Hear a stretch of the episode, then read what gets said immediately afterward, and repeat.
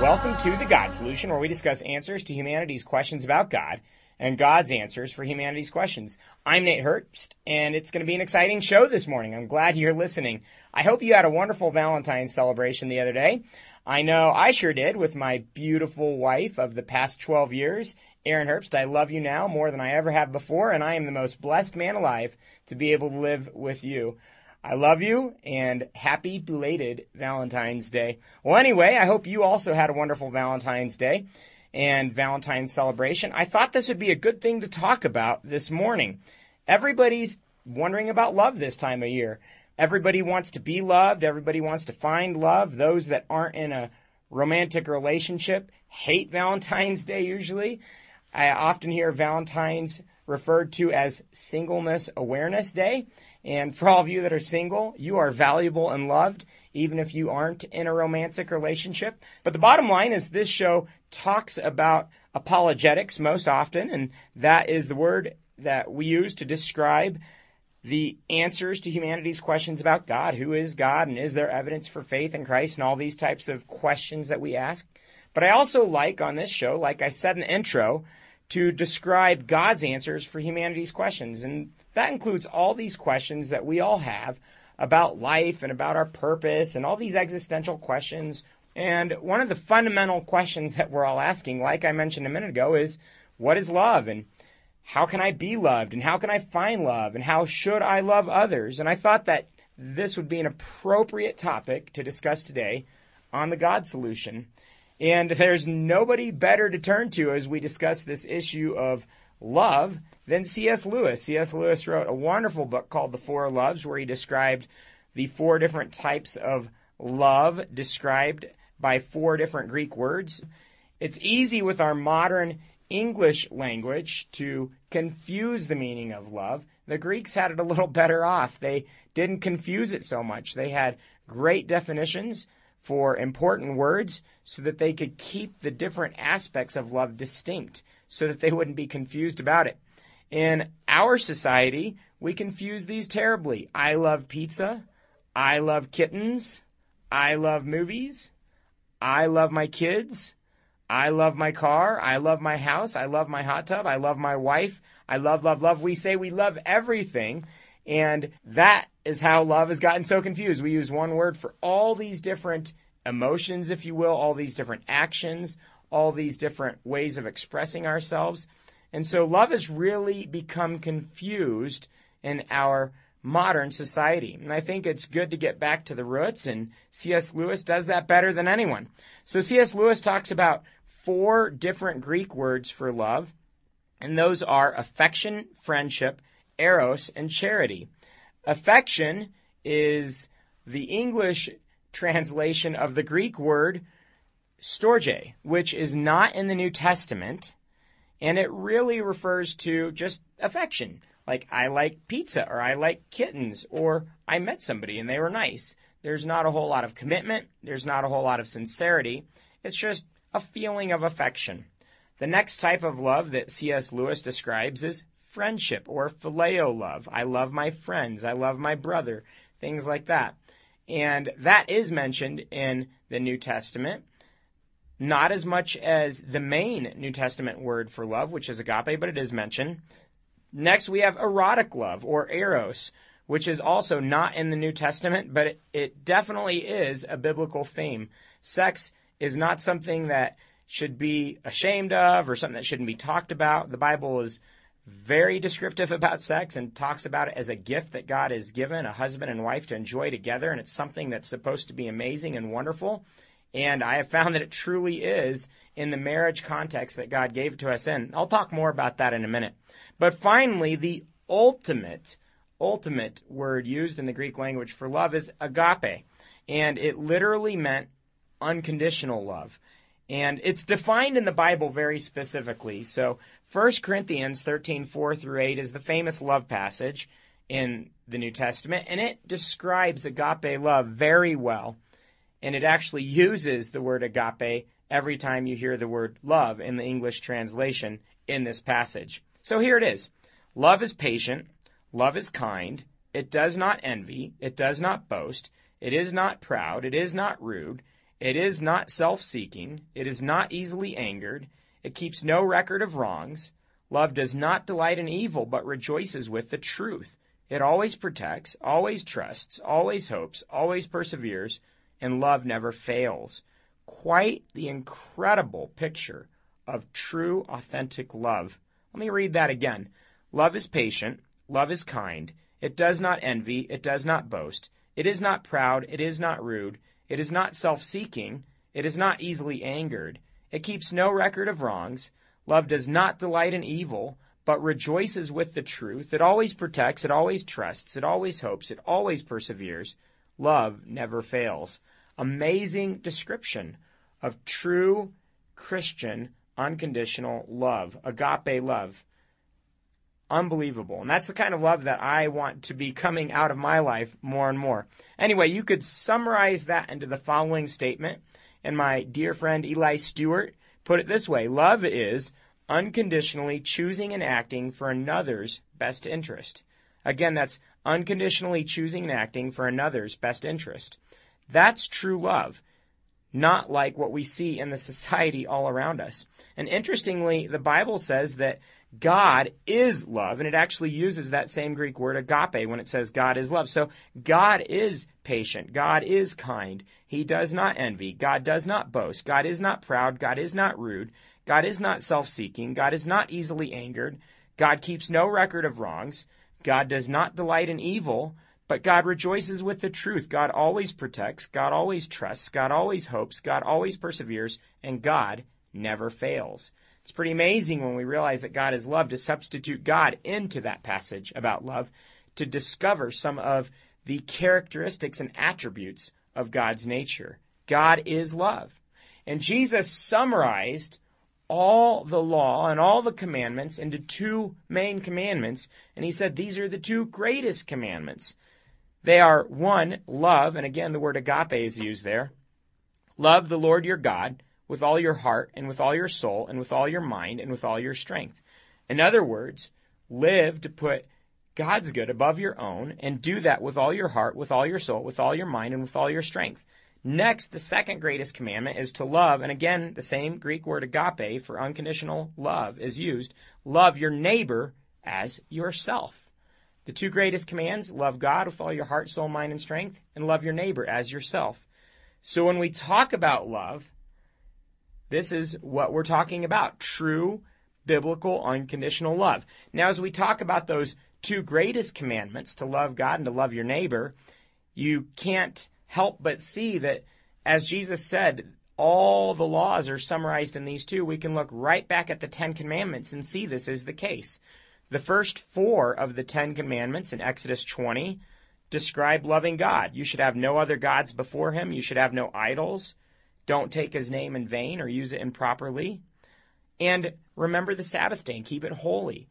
Spend time with God every week, putting him in his rightful place in your life. So, those first four of the Ten Commandments talk about loving God. The second half of the Ten Commandments, the last six, describe loving other people or loving our neighbor as ourself.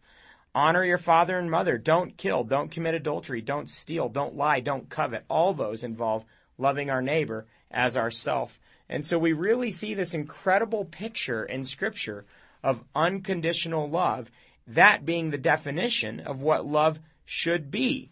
So I thought it would be good to compare that agape love to what we see all around us because we see so many different false views of love. So, what is love? Let's compare agape, unconditional, biblical Christian love right from that passage in 1 Corinthians 13, 4 through 8, with the selfish love that we see all around us. And it's probably something that you've experienced, unfortunately, in your own life, that selfish love.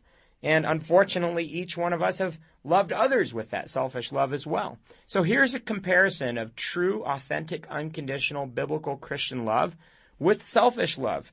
So true love is patient. Selfish love is impatient. True love is kind, while selfish love is selfish. True love does not envy, while selfish love envies other people and wants what they have. True love does not boast, while selfish love boasts and is arrogant. True love is not proud, while selfish love is proud. True love is not rude, while selfish love is rude.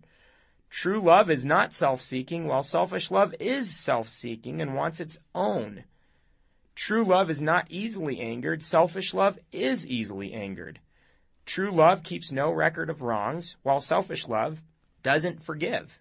True love does not delight in evil, while selfish love does delight in evil. True love rejoices with the truth, while selfish love rejoices in deception. True love always protects, selfish love never protects. True love always trusts, while selfish love does not trust. True love always hopes, while selfish love always leads to hopelessness. True love always perseveres, while selfish love never perseveres. It's only in it for the short run, it's only in it for its own interests. True love never fails, while selfish love always fails.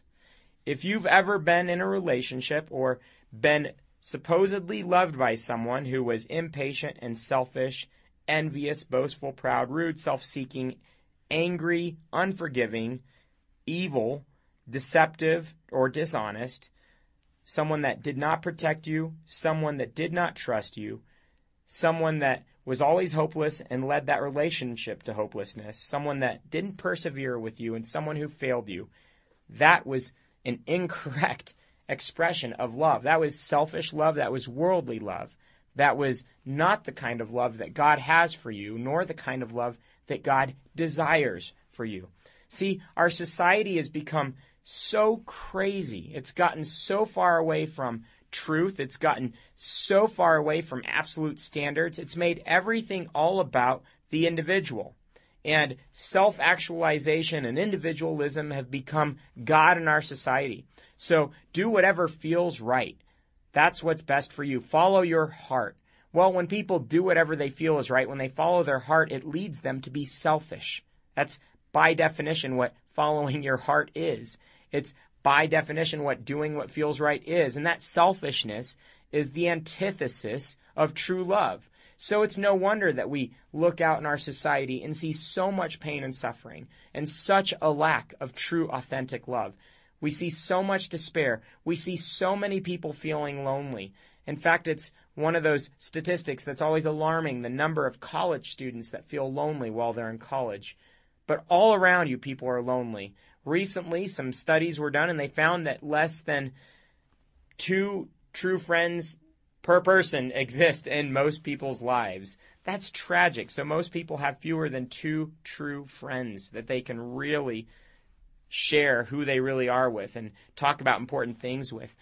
This is crazy that we're living in such a love-less society, a society without godly love. But it makes all the sense in the world because if God is love and we've removed God from our society, then what remains is a society without love. And that's what we see all around us. We don't see a society of love, we see a society of selfishness. We don't see a society of love, we see a society of lust. Just look at any movie that comes out, and pretty much all of them are full of lust.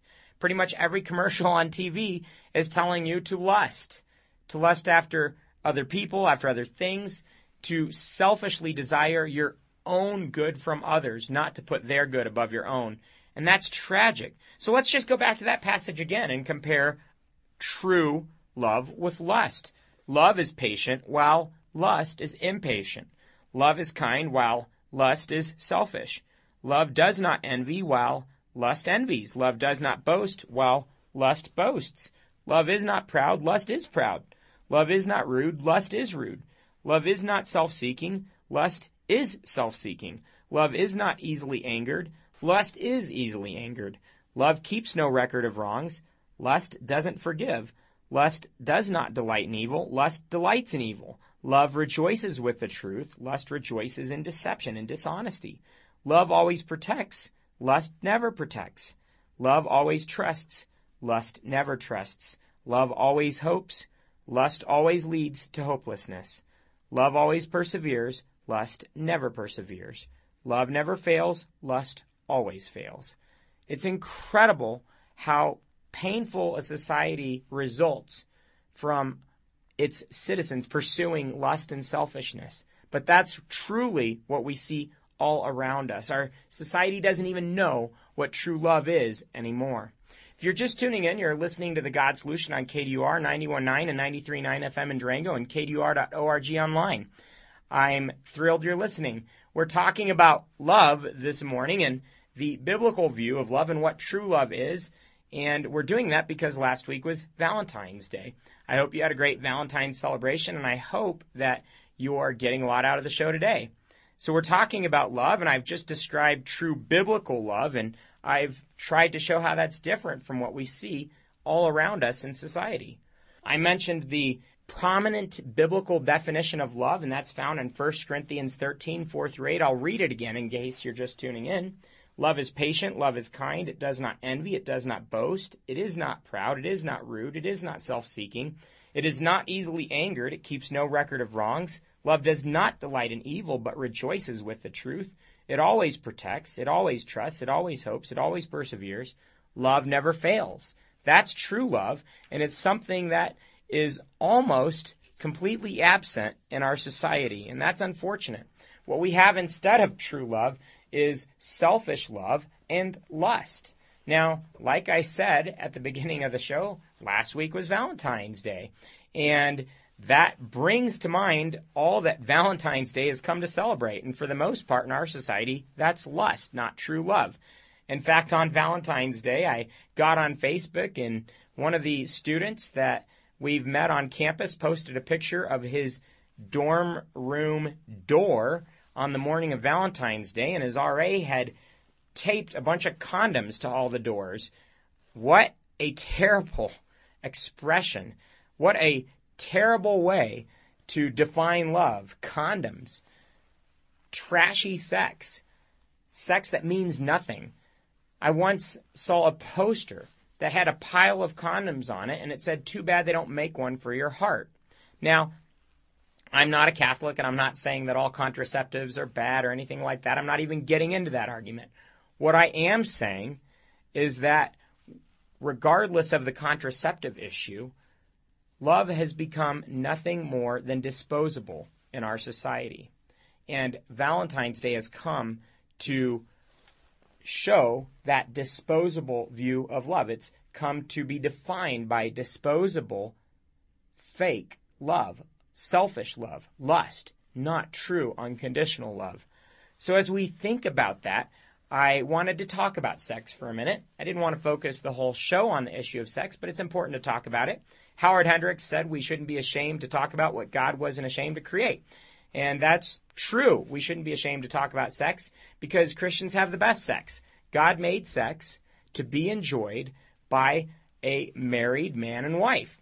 And study after study shows that the most satisfying sex is in committed heterosexual relationships. And that's because God made it to be enjoyed that way. So, talking about good biblical sex, I came up with an acronym that I hope will stick with you, and that is great sex. And it is the opposite of sex outside of marriage, which is awful sex. So let's go through the acronym. I love acronyms, and I hope that this keeps in your mind what true awesome sex is all about. So G out of the great acronym, sex is grounded. That means it has a foundation. It's called marriage, a commitment. That foundation is secure, it's stable, and it's safe. There's no fear of STDs. There's no fear of all these other potential dangers, right? In marriage, it's grounded and secure. Outside of marriage, sex is ambiguous. There's no foundation, there's no commitment. It's insecure, unstable, and it's dangerous. STDs result that kill people. Sometimes people get pregnant and they abort those babies and kill babies. So oftentimes the result of sex outside of marriage is harming yourself or killing other people. It's a terrible result of sex. Sex should be good. It shouldn't be disastrous and painful.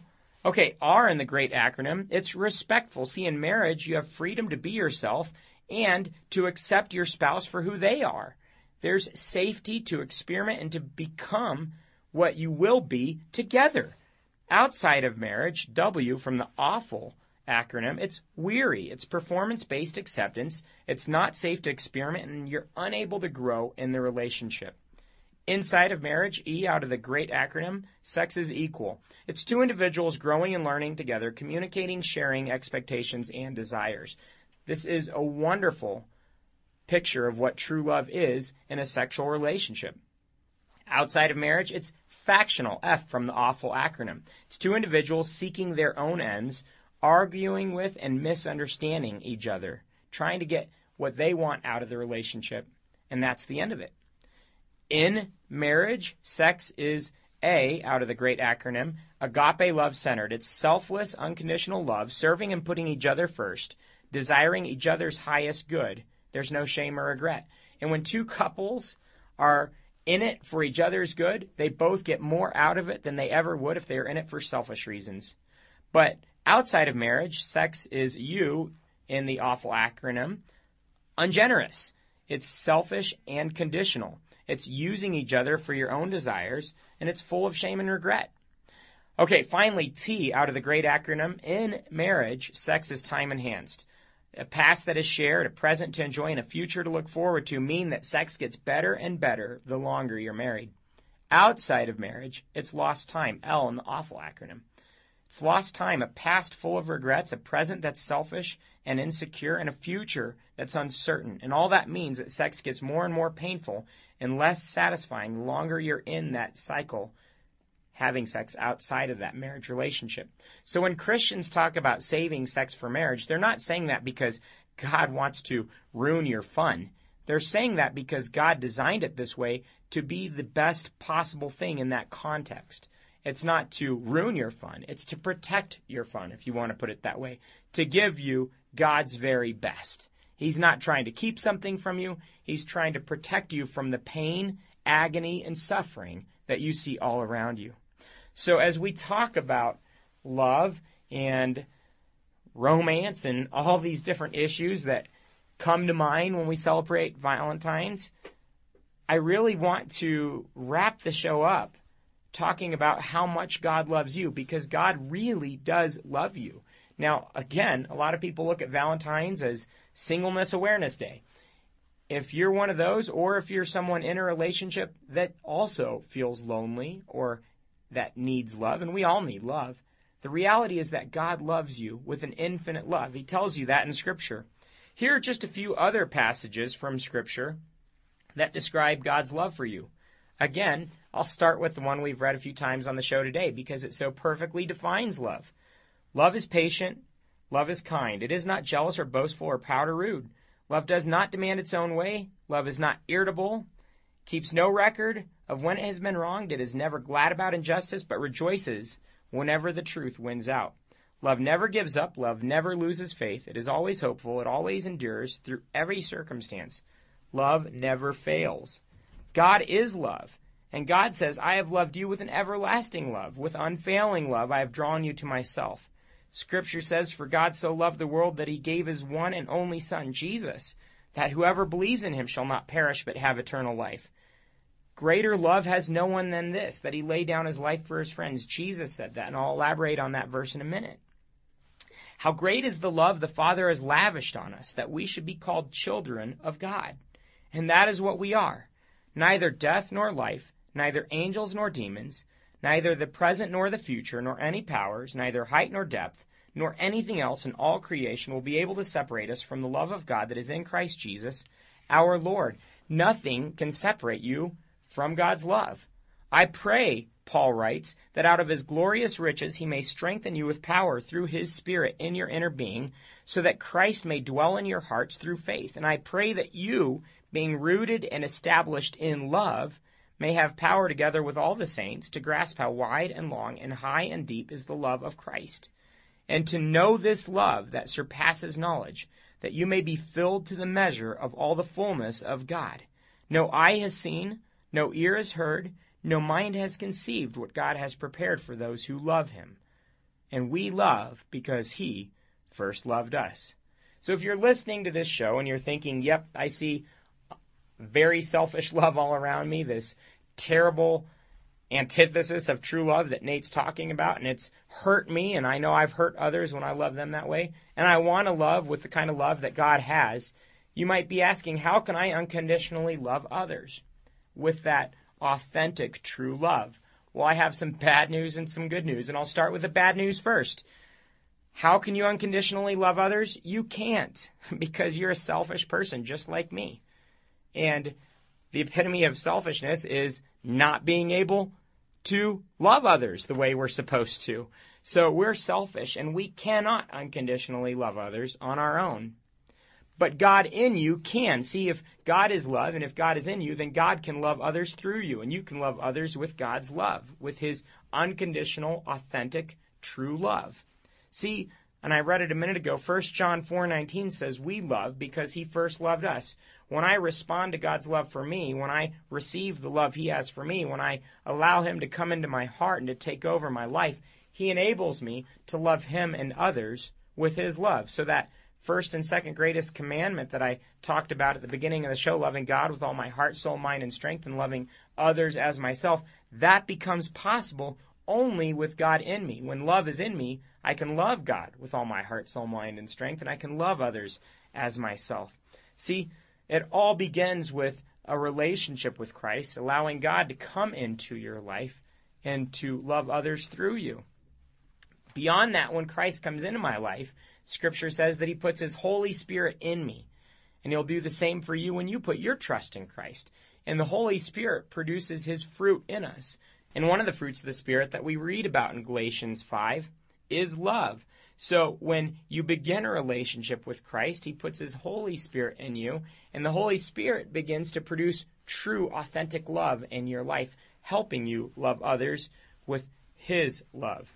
So how do you let love come into your life? Well, that really begins with responding to Christ's invitation to begin a relationship with Him. See, Jesus said, Greater love has no one than this, that He lay down His life for His friends. And He said that in John 15, right before he laid down his life for you and I. And the reason he laid down his life for you and I is, like he just said there, he loves you. And he desires a relationship with you. He loves you and he has a plan for your life. Unfortunately, he's perfectly loving and I'm not. God is perfect and I'm not, and a perfect person cannot be with an imperfect one, so I can't be in relationship with God as an imperfect person. That being said, Jesus, God in human flesh, lived a perfect life on this earth. He died on the cross for your sins and mine, so that all my sins and all yours could be taken care of, so that anyone who puts their faith and trust in Him would be adopted into His family, would be given a new life, would be, as Scripture says, born again with God Himself living inside you, enabling you to love others. If you've never taken that step, I would ask you to do that today to say, Jesus, I need you. Please come into my life. Please forgive my sins. Please be my Savior and Lord. I believe that you died on the cross for me and that you rose again to give me new life. The Bible says if you put your trust in Him through prayer like that, sincerely desiring to give Him control of your life, He will adopt you into His family.